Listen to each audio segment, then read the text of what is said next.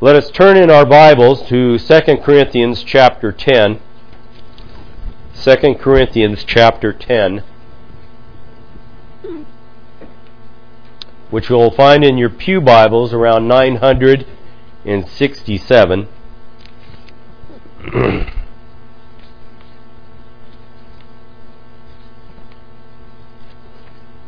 Nine hundred and sixty-seven.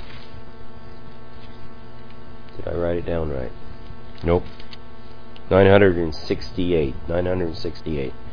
And let us hear the reading from the New Testament. I, Paul, myself entreat you, by the meekness and gentleness of Christ, I, who am humble when face to face with you, but bold toward you when I'm away, I beg of you that when I am present I may not have to show boldness as such show boldness with such confidence as I count on those showing against some who suspect us of walking according to the flesh. For though we walk in the flesh, we do not we are not waging war according to the flesh. For the weapons of our warfare are not of the flesh, but of uh, divine power to destroy the strongholds. We destroy arguments, every lofty opinion raised against the knowledge of God, and take every thought captive to the obedience of Christ, being ready to punish every disobedience when your obedience is complete. So ends the reading of God's inspired holy word. Let us turn to our Old Testament reading. Let us turn to Joshua chapter 1. Chapter 1. You'll find that close to page 178.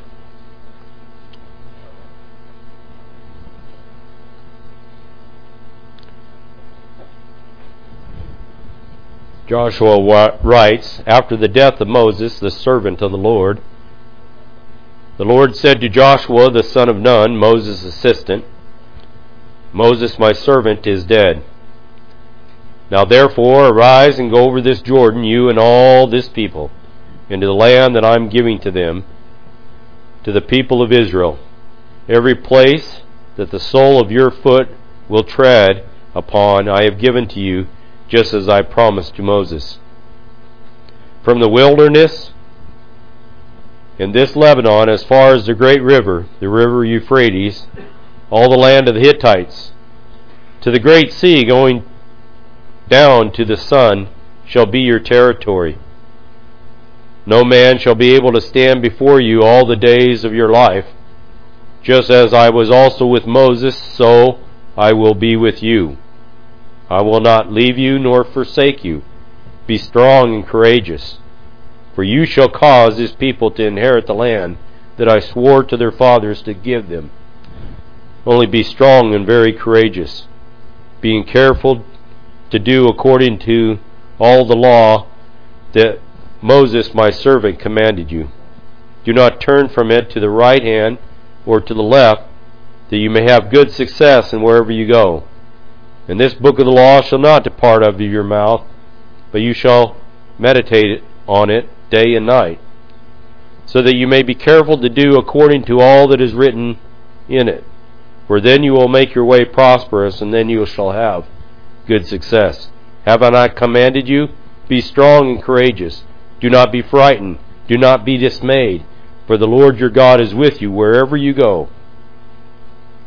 And Joshua commanded the officers of the people, Pass through the midst of the camp and command the people, Prepare your provisions for within three days you're to pass over this Jordan to go in to take possession of the land that the Lord your God is giving you to possess.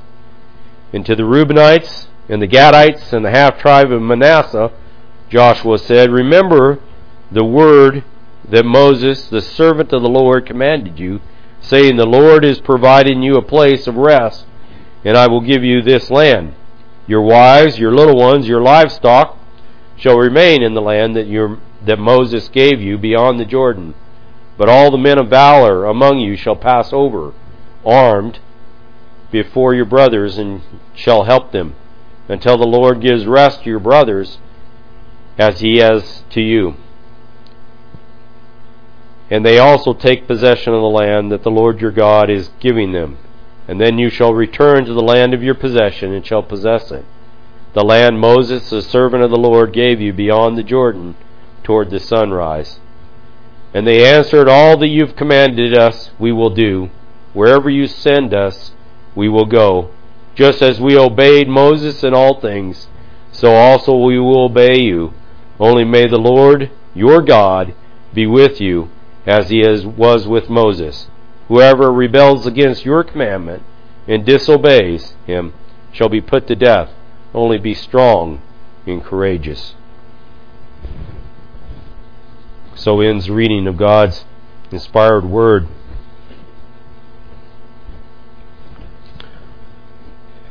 You know, when I began this series, I had no idea of the events that was going to be coming about in this world with wars and destruction.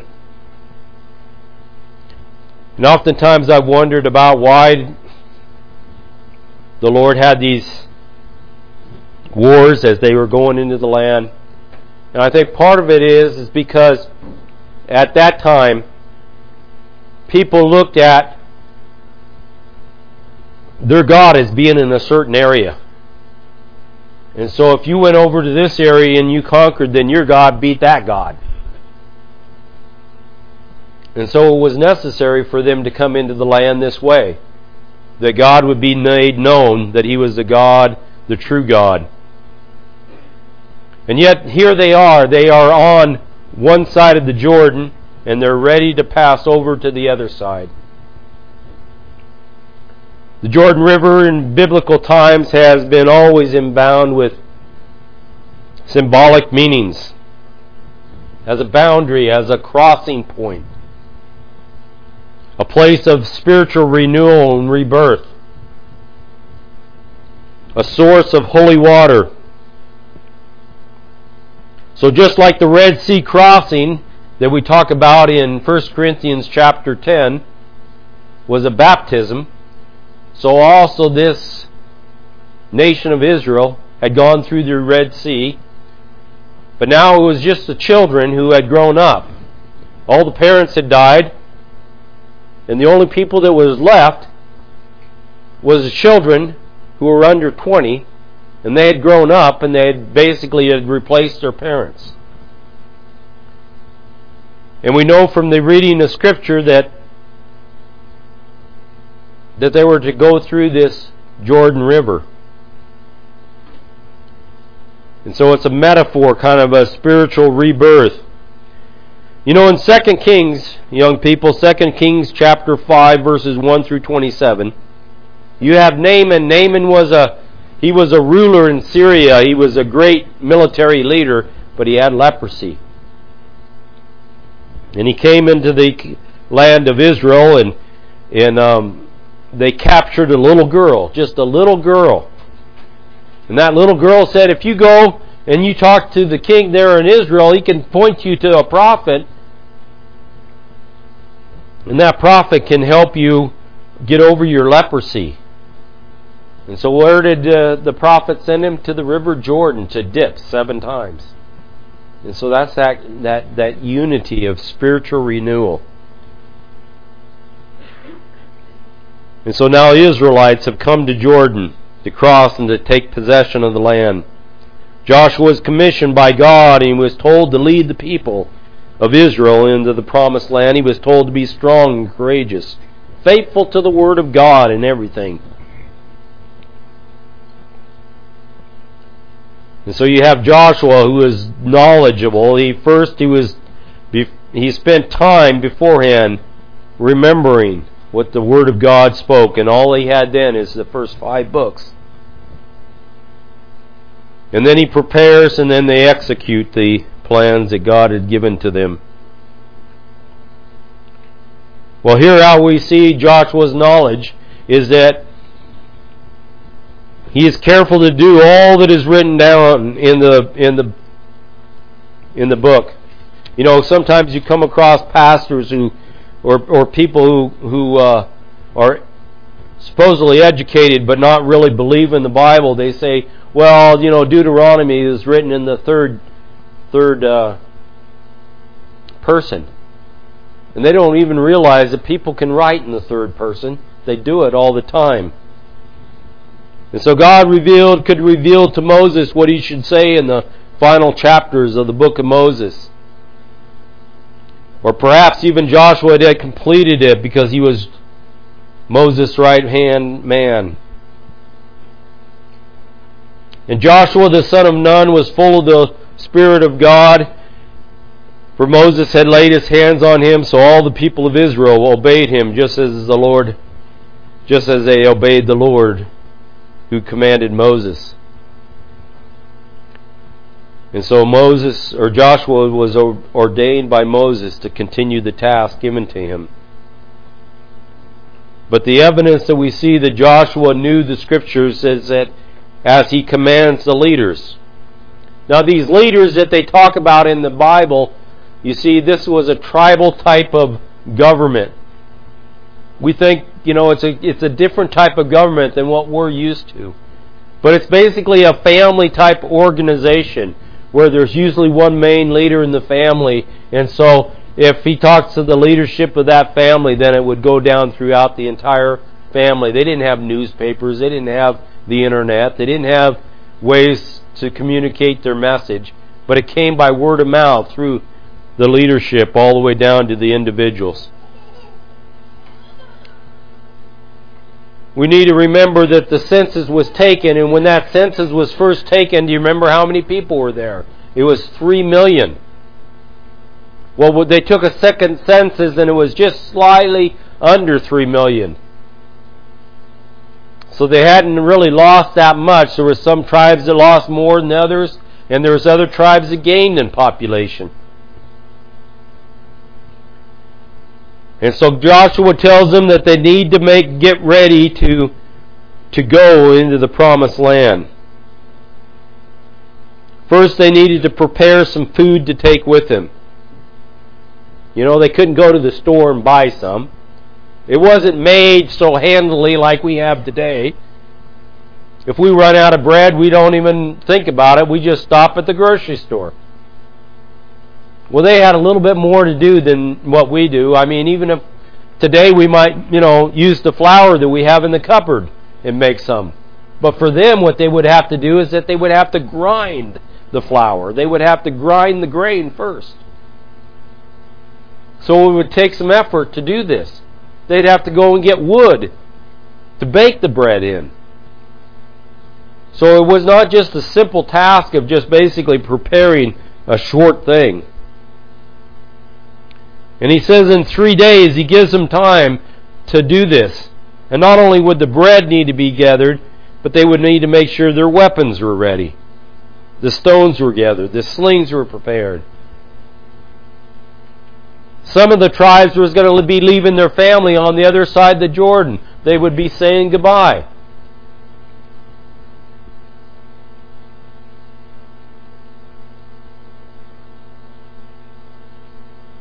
And I think it's kind of interesting that the reason why this is being done is perhaps the manna was still falling at this time. But this was going to be a transition because they're asked to prepare this stuff before leaving. That means that the that there was going to be a change that was coming about. You know, sometimes God calls us supernaturally to come to faith in him, but the way that we continue to grow in the scriptures or grow in God is through the scriptures, through the daily hearing of his word or through the preaching of his word. If you're going to become and be a Christian, then you need to continue to remember that God provides for us spiritual food through his word. And so Israel needed to prepare for three days. They were going to move out and go across the Jordan.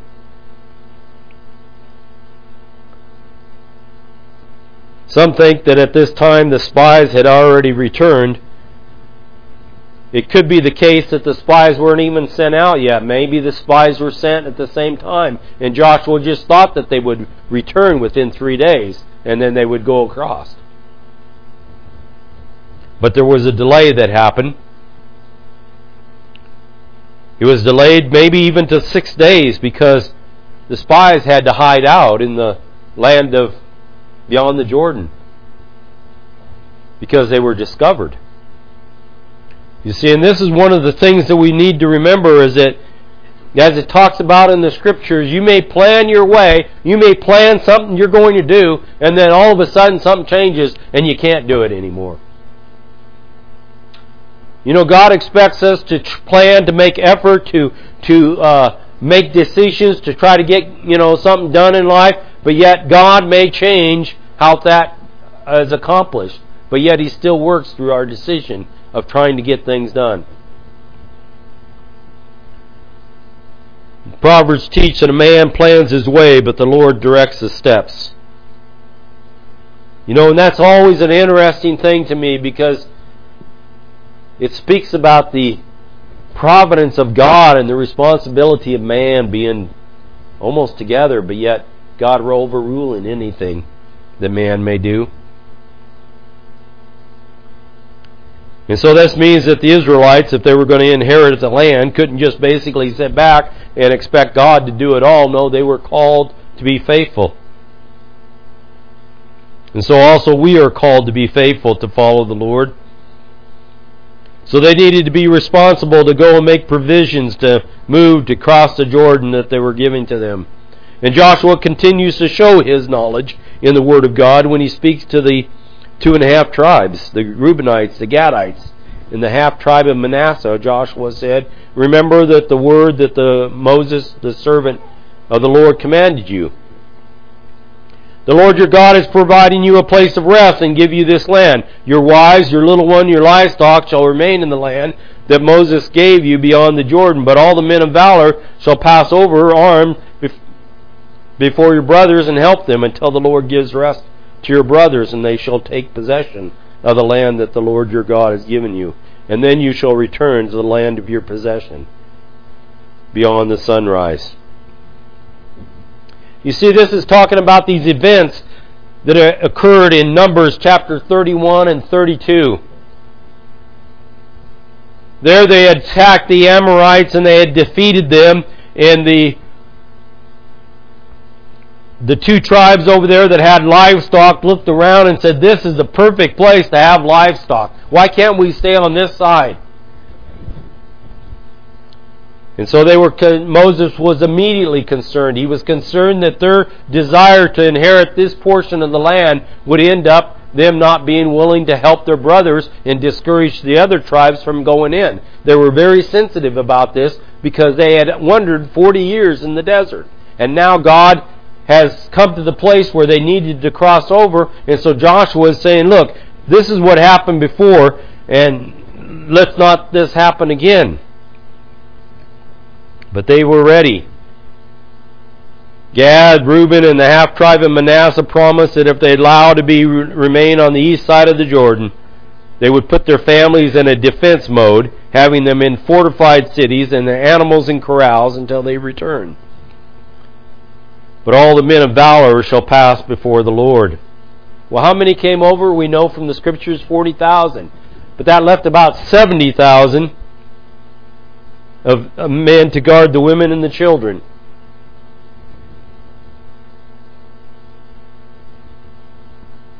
And so Joshua reminds them of their promise. And they answered, Yes, everything that you have commanded us we will go. Just as we obeyed Moses in all things, we will obey you. Only may the Lord your God be with you as he was with Moses. Whoever rebels against your commandment and disobeys your word, in whatever you're commanded shall be put to death. Only be strong and courageous. So one and a half tribes had their inheritance, but that didn't mean they couldn't come and help others. They were called to give of their times and their gifts as they came into the promised land. And so as we look at this, we need to remember that God gave us these examples in the scriptures so that we might think about missions and how to go about missions. You see, one of the things that they needed to do is that these tribes, even though that they had already got the, their land, they needed to go and help others.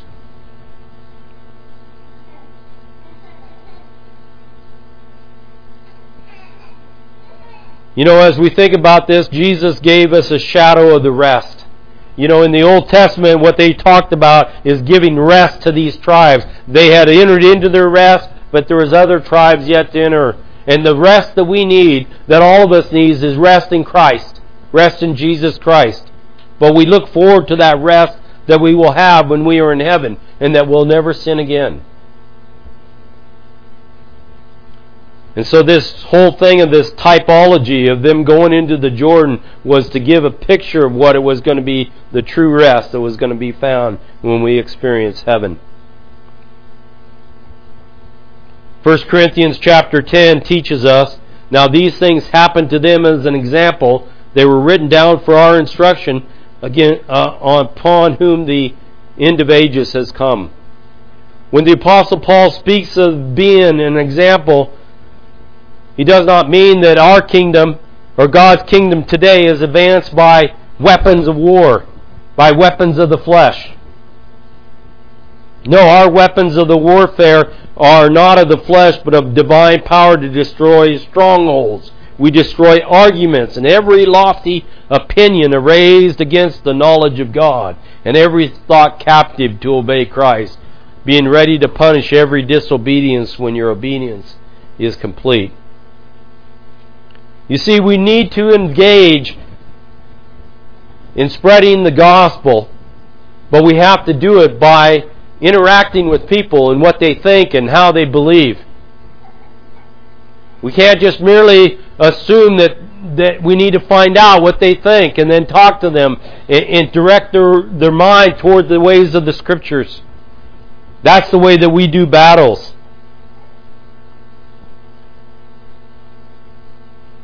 We destroy the arguments and lofty opinions, and there is a lot of lofty opinions. We fight against evil and unbelief in our own hearts, and we do that by singing the Psalms and hearing the Word of God taught, and by prayer and participating in the sacraments. But we also fight against the sin of others by remembering that by purity and knowledge and patience and kindness that other people will come to faith in, into Christ. Our battle is against lofty opinions and arguments against the knowledge of God. We war against like the philosophy of naturalism. And naturalism is where it says, you know, that everything in this world just came about by natural means, that there's no other way that it came about, and so we need to discard the God of the Bible. You see, that's that nat that philosophy that basically fights against that God created the heavens and the earth. The philosophy of naturalism gives rise to the whole concept of evolution in millions of years. We war against the idea that God did not create Adam and Eve. We war against that because God did. And we war against the idea that God created you know, Adam and Eve, but He gave us the ability to do what other activities we can. But we need to remind people that God created Adam and Eve, not Adam and Steve, and not other genders. We war against moral relativism that basically teaches that all morals come from man rather than from the absolute Word of God. We teach every man, woman, and child that someday you're going to have to stand before the great white throne judgment and you're going to have to give an account for everything that you've done in this world. Unless you have the righteousness of Christ placed upon you, you will have to basically deal with your sin before the living God. Are you ready for that great white throne judgment? Have you trusted in Christ?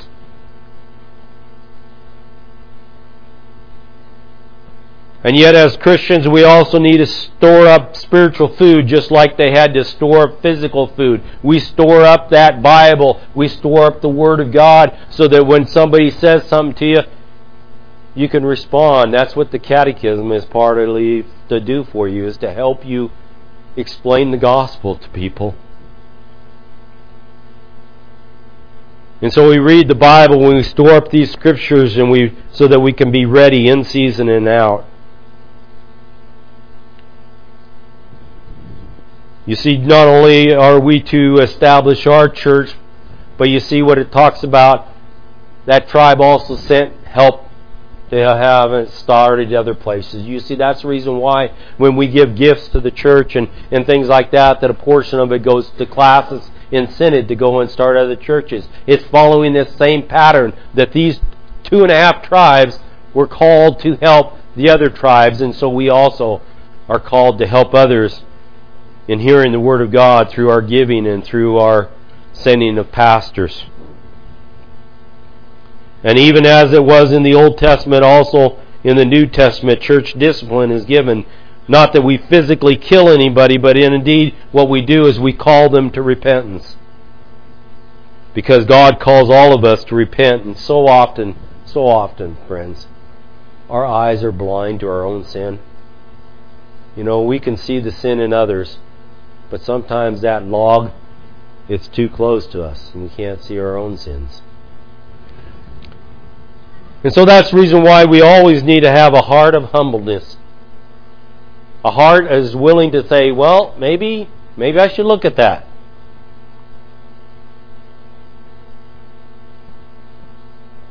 And so, in cl- conclusion, you know, we're called to spiritual warfare. We're called to call others to find their faith in Christ. Just as Joshua was sent in the land of Israel to cross the Jordan, we come into the, his land through baptism and through the believing in his son. The baptism gives you that promise that you've been cleansed from your sins. Have you been baptized? Have you had that promise given to you that your sins have been washed away?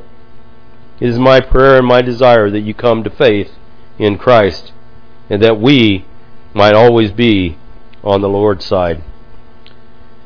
Let us pray. Almighty and gracious Father, we thank you, Lord, for giving us these scriptures to remind us that just as Israel was called physically to go into this land, we are called spiritually to go into all this world and to proclaim your glorious name. And so, Lord, help us to be faithful to this task as you called us. In Christ's name, amen.